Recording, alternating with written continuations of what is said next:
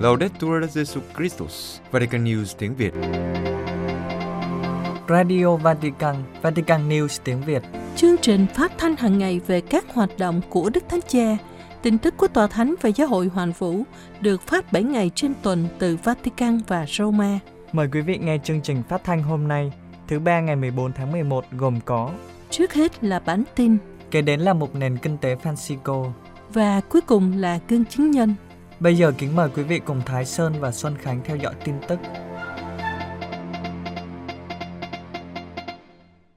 Đức Thánh Cha gặp gỡ các nữ tu dòng trường học Notre Dame tham dự tổng tu nghị.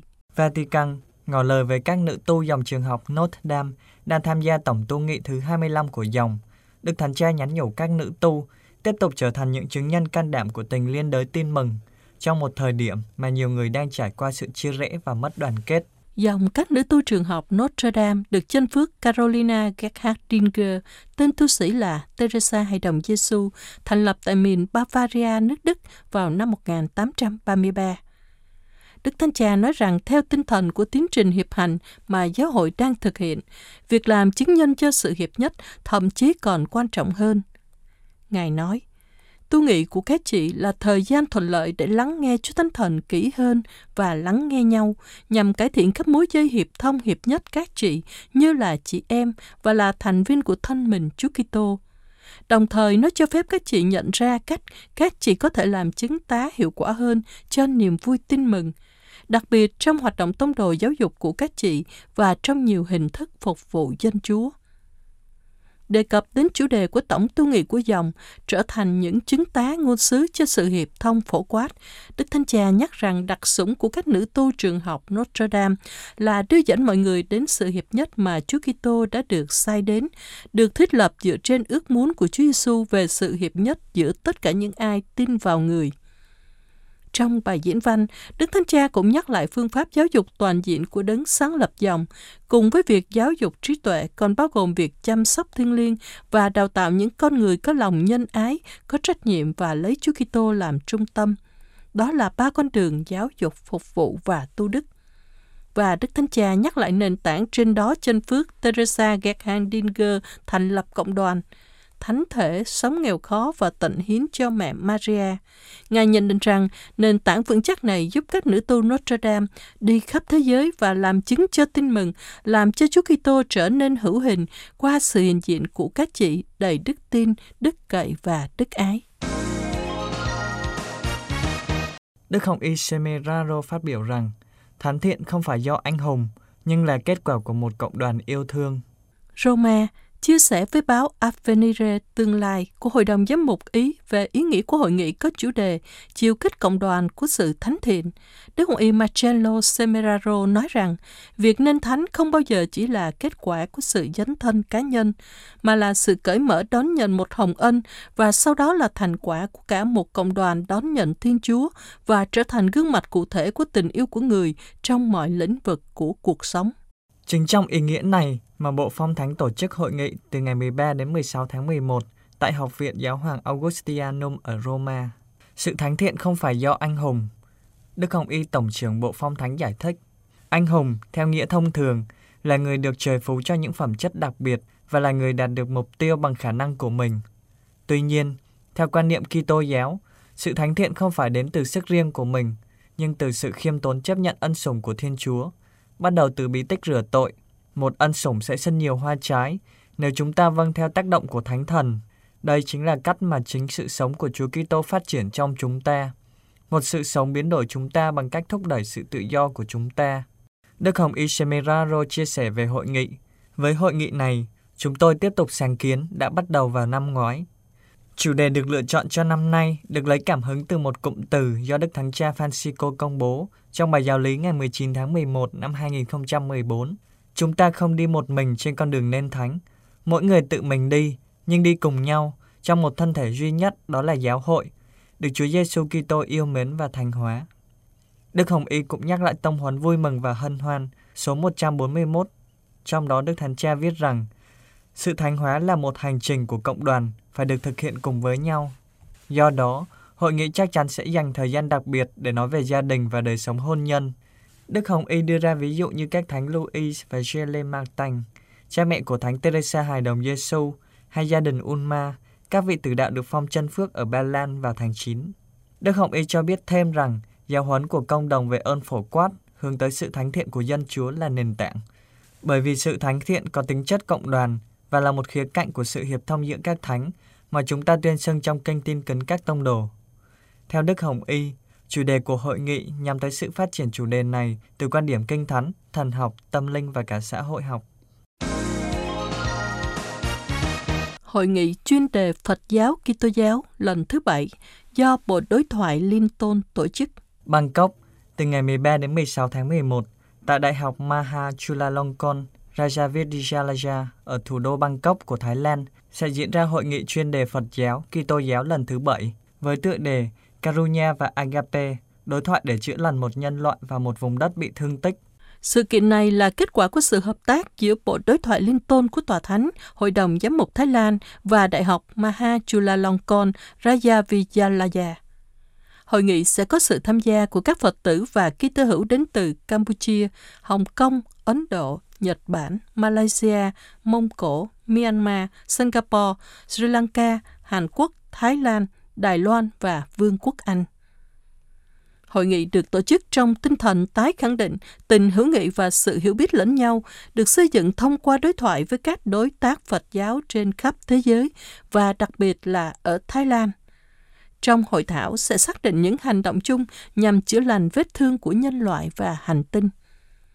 Phiên khai mạc bao gồm lời chào mừng từ chính quyền địa phương và đại diện các tôn giáo khác ở Thái Lan và nghi lễ trồng cây, tượng trưng cho cam kết của các tham dự viên trong việc chăm sóc và chữa lành. Các lãnh đạo giáo hội ở Jerusalem kêu gọi mừng lễ Giáng sinh đơn giản, liên đới với các nạn nhân chiến tranh. Jerusalem. Chuẩn bị mừng lễ Giáng sinh, các thường vụ và các lãnh đạo các giáo hội Jerusalem đưa ra lời kêu gọi các tín hữu hãy mừng lễ đơn giản trong tinh thần liên đới với những người đau khổ vì chiến tranh. Trong một tuyên bố vào ngày mười tháng mười một, và được gửi tới hãng tin ét i a của Hội đồng Giám mục Ý, các nhà lãnh đạo Kitô giáo tại Thánh Địa nhắc lại tình cảnh đau thương tại Thánh Địa. Đây không phải là thời điểm bình thường. Kể từ khi bắt đầu cuộc chiến, bầu không khí đau buồn và đau đớn đã bao trùm. Hàng ngàn người dân vô tội, bao gồm cả phụ nữ và trẻ em đã bị thiệt mạng hoặc bị thương nặng. Nhiều người khác đau khổ vì mất nhà cửa, mất người thân hoặc vì số phận không rõ của người thân. Trên khắp khu vực, nhiều người đã mất việc làm và đang phải hứng chịu một cuộc khủng hoảng kinh tế nghiêm trọng. Bất chấp lời kêu gọi nhân đạo liên tục của chúng tôi về lệnh ngừng bắn và giảm bạo lực, chiến tranh vẫn tiếp diễn. Do đó, các thượng phụ và các vị đứng đầu các giáo hội tại Jerusalem kêu gọi các linh mục, tu sĩ và mọi tín hữu gần gũi với những người đang gặp phải những đau khổ này bằng cách từ bỏ mọi hoạt động và dấu hiệu lễ hội không cần thiết, ví dụ như việc trưng bày trên quy mô lớn các trang trí đèn điện và đắt tiền. Ngược lại, các lãnh đạo các giáo hội tại Jerusalem khuyến khích các linh mục và tín hữu tập trung nhiều hơn vào ý nghĩa thiêng liêng của lễ Giáng sinh, chú ý đến anh chị em bị ảnh hưởng bởi cuộc chiến này và hậu quả của nó. Đồng thời, các ngài cũng mời gọi các tín hữu hãy quảng đại hỗ trợ trong mức có thể cho các nạn nhân của cuộc chiến này, đồng thời mời gọi những người khác tham gia vào sứ vụ thương xót này. Các ngài khẳng định rằng, bằng cách này, chúng ta sẽ hỗ trợ cho những người đang đau khổ, giống như Chúa Kitô đã làm cho chúng ta, để tất cả con cái Thiên Chúa có thể đặt niềm hy vọng vào một Jerusalem mới, nơi không còn chết chóc và đau khổ nữa.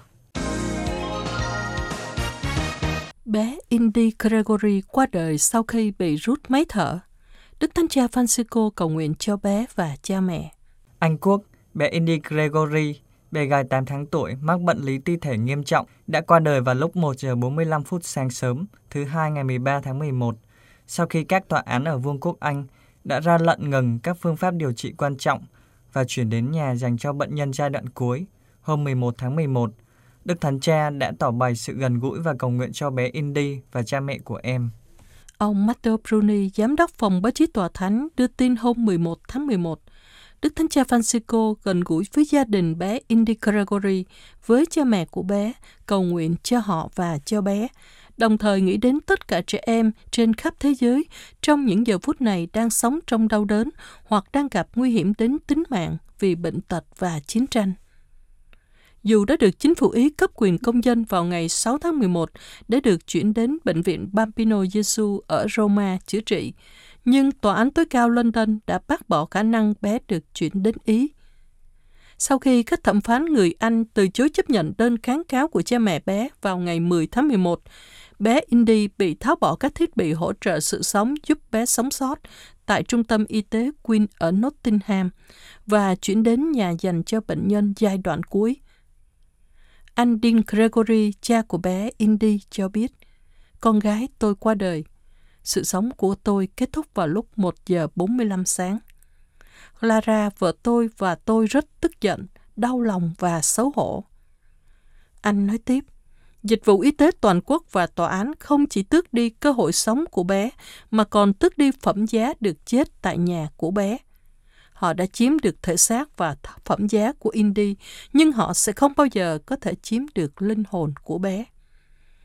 Trong thông tin gửi đến luật sư của gia đình, chia sẻ về những giây phút cuối cùng của con gái, cha của bé Indy nói, "Tôi biết rằng bé đặc biệt ngay từ ngày bé được sinh ra.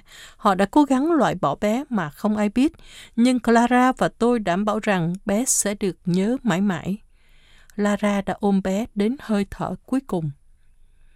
Đối với các bác sĩ tại trung tâm y tế Queen ở Nottingham và đối với các thẩm phán người Anh, căn bệnh của bé Indy đã ở giai đoạn cuối và vì lý do này, họ đã ra lệnh tháo bỏ các thiết bị quan trọng hỗ trợ sự sống cho bé sau một cuộc chiến pháp lý kéo dài của cha mẹ bé. Nữ tu Công giáo ở Trung Quốc được chính quyền tôn vinh là tấm gương đạo đức.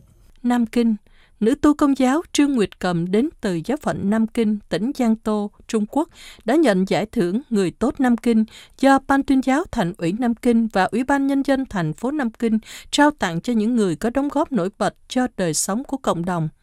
Sơn Nguyệt Cầm là Phó Chủ tịch Quỹ Từ thiện Công giáo Nam Kinh và là người sáng lập Trung tâm Giáo dục đặc biệt trực thuộc quỹ này. Giải thưởng được trao với lý do liên quan đến những sáng kiến mà Sơ đã thực hiện trong ơn gọi tu sĩ của mình, đã kiên trì hỗ trợ và bảo vệ người khuyết tật tâm thần, cố gắng hết sức để giúp họ sống trong một môi trường hạnh phúc và nỗ lực mang lại niềm hy vọng cho những người khuyết tật.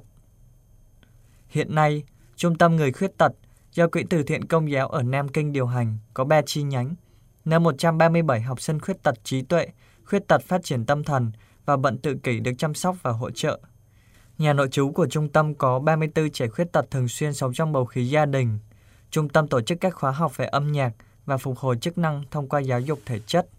Trung tâm cho thấy những tiến bộ mà những người khuyết tật có thể đạt được nhờ sự chăm sóc yêu thương của các nữ tu và tình nguyện viên, ngay cả trong những hoạt động bình thường nhất của cuộc sống hàng ngày. Teresa Lin, cô gái hai mươi sáu tuổi khuyết tật trí tuệ nghiêm trọng, theo thời gian đã học được cách tự ăn, mặc quần áo và tham gia các công việc thủ công nhỏ, điều mà trước đây cô không thể làm được. Những người đã được phục hồi chức năng tốt tại trung tâm cũng có cơ hội tham gia thực tập làm việc tại một nhà máy hỗ trợ việc làm cho người khuyết tật, một cơ hội giúp cho họ tự lập.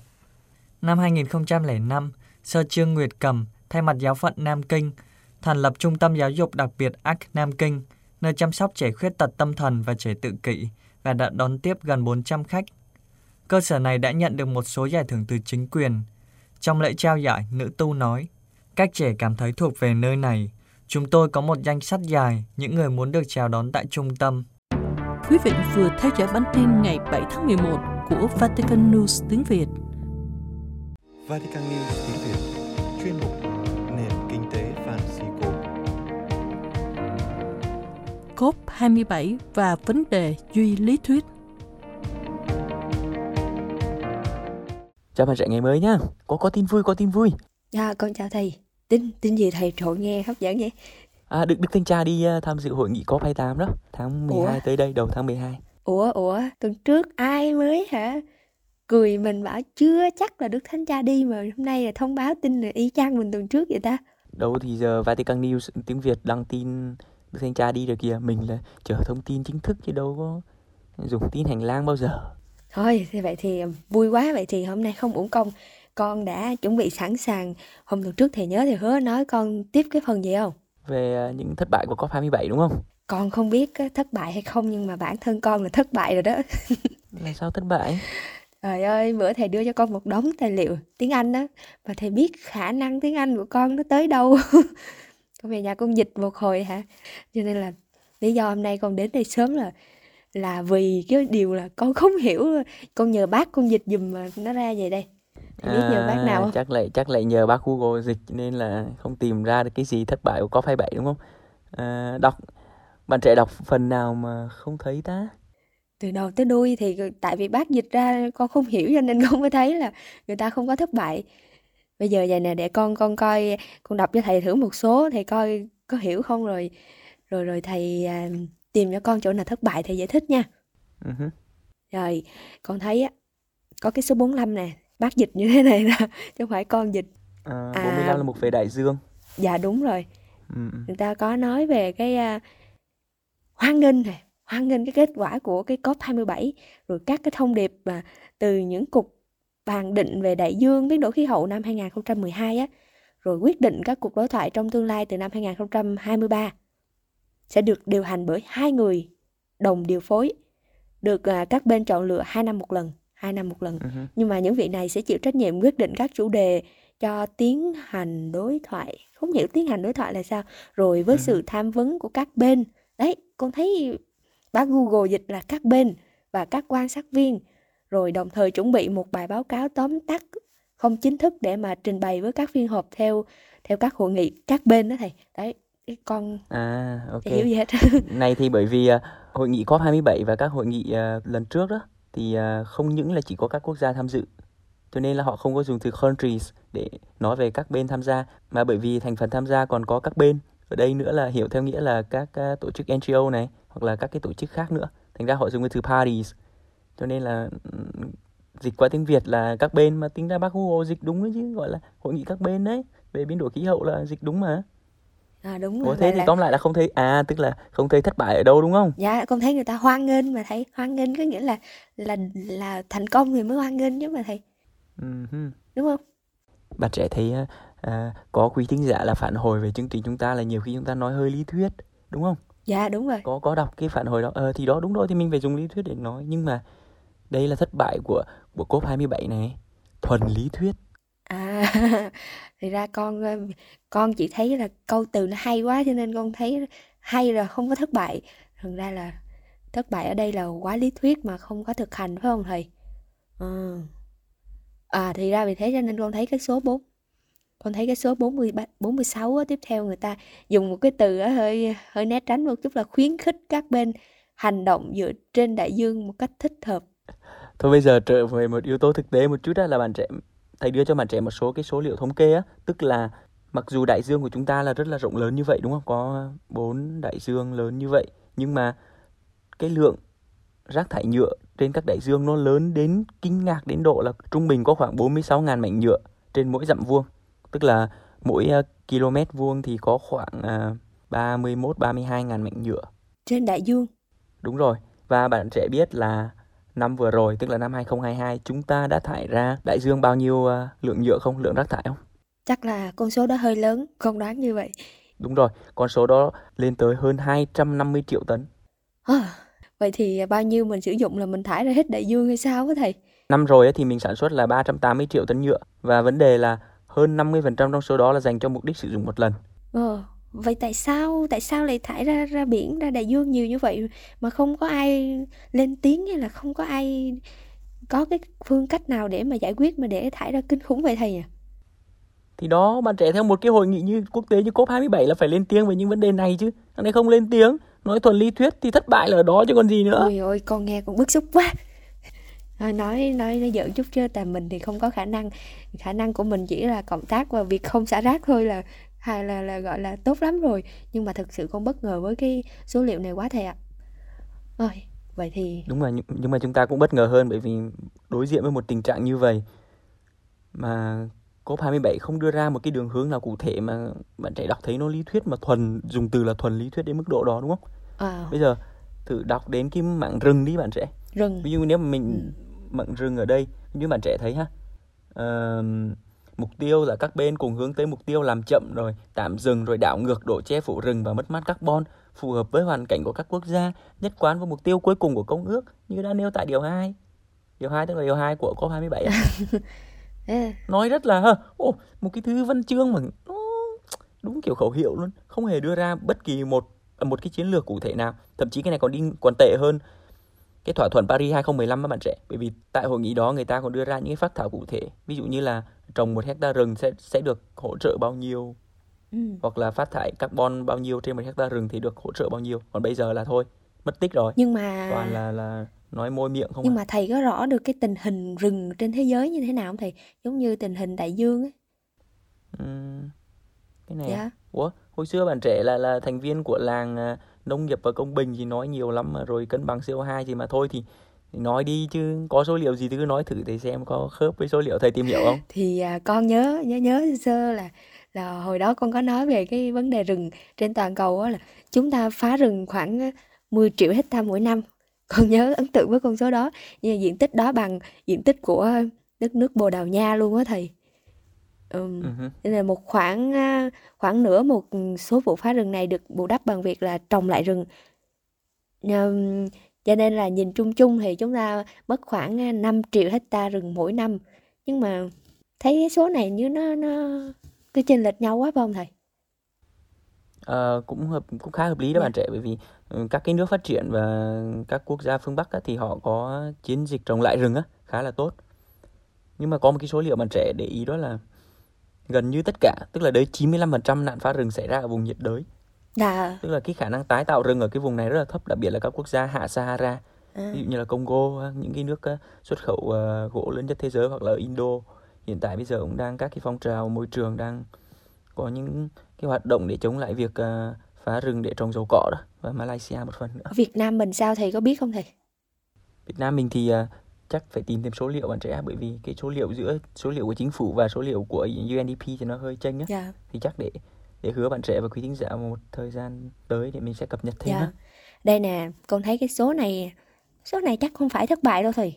Số này con thấy vẻ là cũng, cũng, cũng kế hoạch lên đó chứ chưa thất bại, tại vì số năm mươi mốt người ta công nhận vai trò quan trọng của người dân bản địa, của cộng đồng địa phương nè, của thành phố, rồi của xã hội dân sự, bao gồm cả thanh niên và trẻ em nữa, trong cái việc mà giải quyết và ứng phó với biến đổi khí hậu, rồi đồng thời nhấn mạnh nhu cầu cấp thiết về hành động hợp tác trong vấn đề này. Ừ mà nha, đọc xong hồi vẫn thấy nó lý thuyết.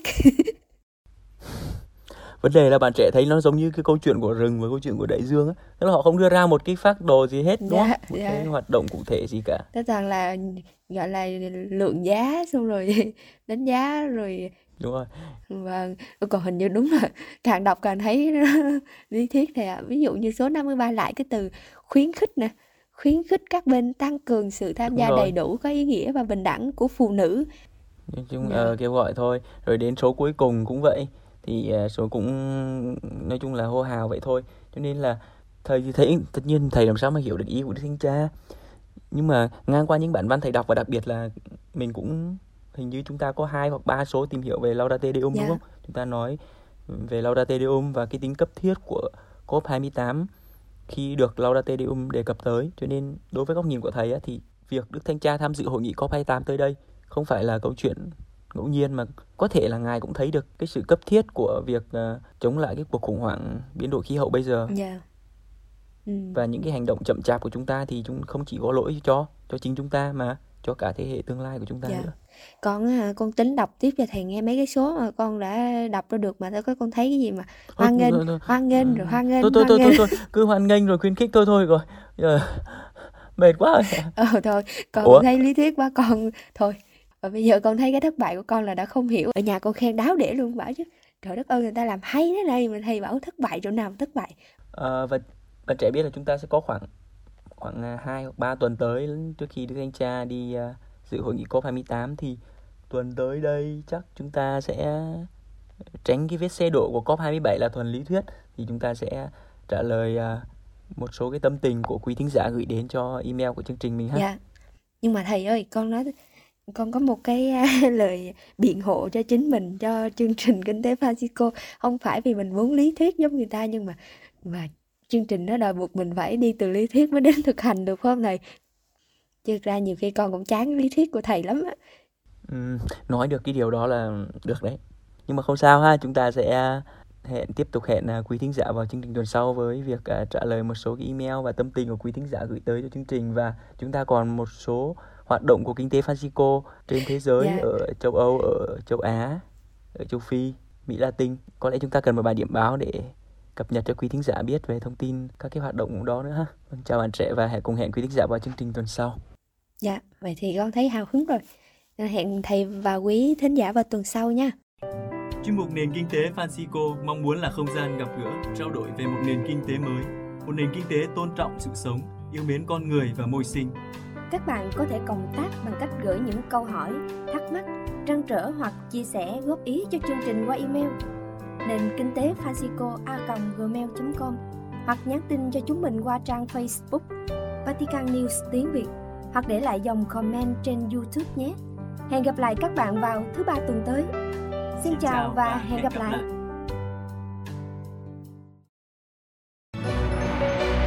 Vatican News tiếng Việt. Chuyên mục Gương chứng nhân. Từ kinh nghiệm phá thai đến trở thành người bảo vệ sự sống.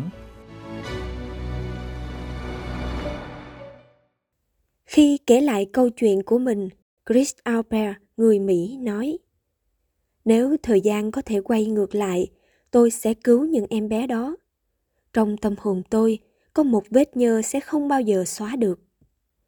Chris Alper, người đã hai lần trả tiền cho dịch vụ phá thai chính con của mình, không ngại cho biết rõ thông tin cá nhân cùng với những trải nghiệm sai lầm của mình để muốn truyền tải thông điệp bảo vệ quyền sống của thai nhi.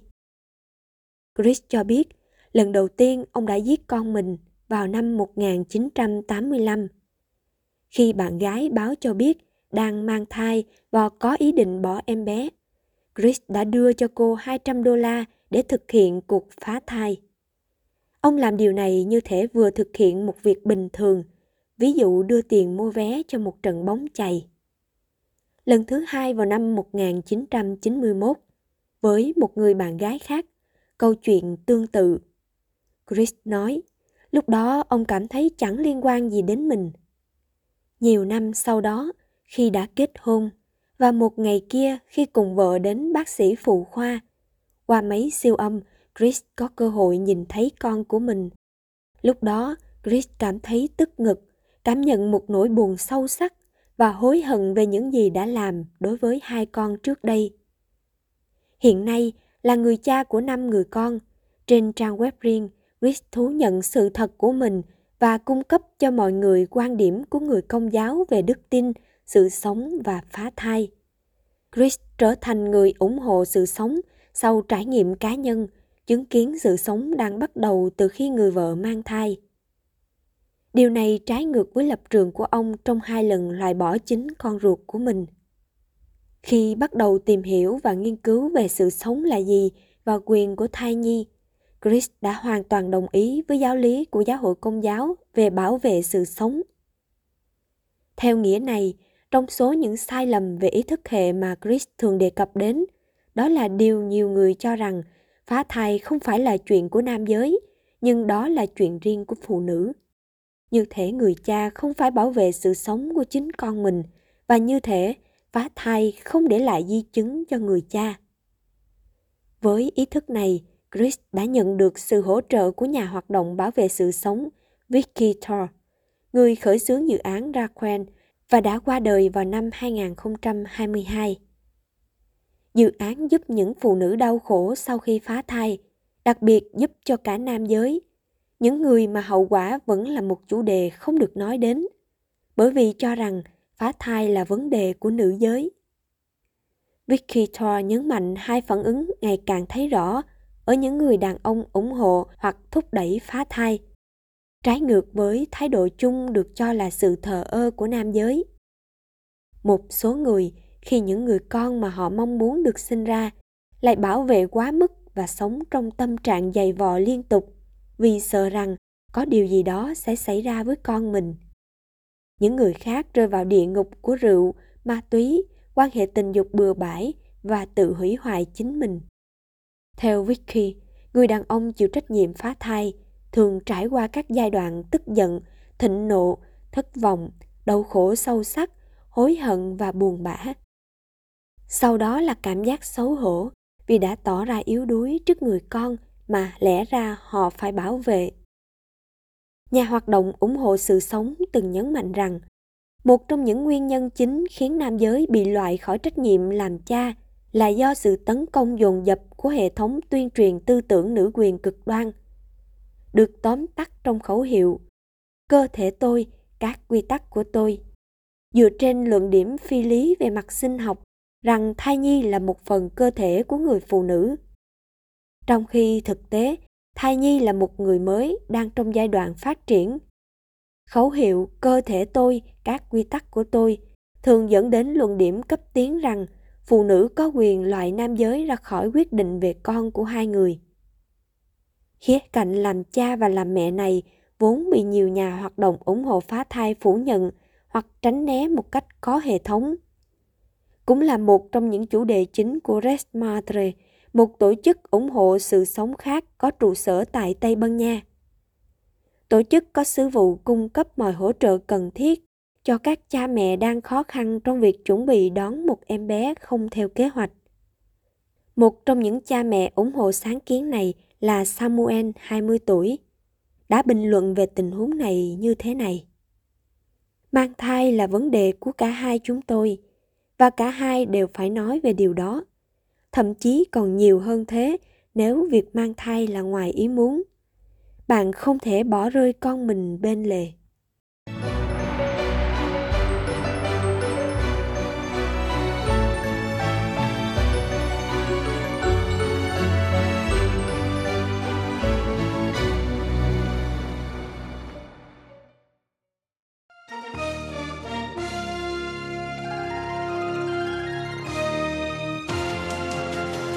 Cảm ơn quý vị đã chú ý lắng nghe chương trình Radio Vatican của Vatican News tiếng Việt. Xin Thiên Chúa chúc lành cho quý vị và toàn gia quyến. Laudetur Jesus Christus, ngợi khen Chúa Giêsu Kitô.